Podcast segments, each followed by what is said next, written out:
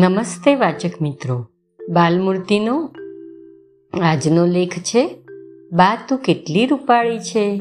તારાબેન મોડક દ્વારા લિખિત. અને વાચન સ્વર રચના દવે.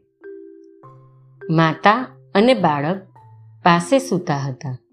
બાળક વહાલથી માતાના મુખ પર હાથ ફેરવતું હતું. માતાનું હૃદય વાત્સલ્યથી ઉભરાતું હતું.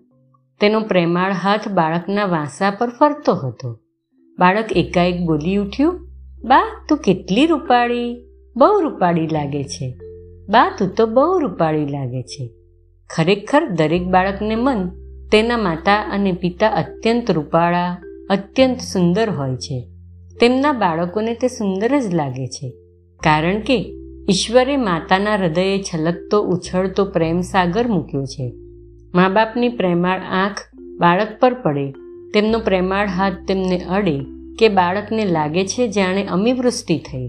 તેમને તે સુંદર લાગે છે ને સાચે જ તે વખતે મા બાપ સુંદર દેખાય છે. કારણ તેમનું વાત્સલ્ય સુંદર છે, તેમનો પ્રેમ સુંદર છે. શું દરેક મા બાપને સુંદર દેખાવું નહીં ગમે? જરૂર ગમે. દુઃખની વાત એટલી જ છે કે ઘેર ઘેર મા બાપો છે. શેરીએ શેરીએ માતા પિતા દેખાય છે. પણ વાત્સલ્યથી ઉભરાતા પ્રેમ વિના સુંદર મા બાપો થોડા જ જોઈ શકાય છે. મા બાપને વાત્સલ્ય કેવળ સહજ છે. છતાં, તેઓ વાત્સલ્યની જગ્યાએ ક્રોધ જ વધારે શા માટે કેળવતા હશે? ક્રોધી ચહેરો બાળકને કેવો લાગે છે? તે કોઈ બાળક તેની માને કહીએ તો?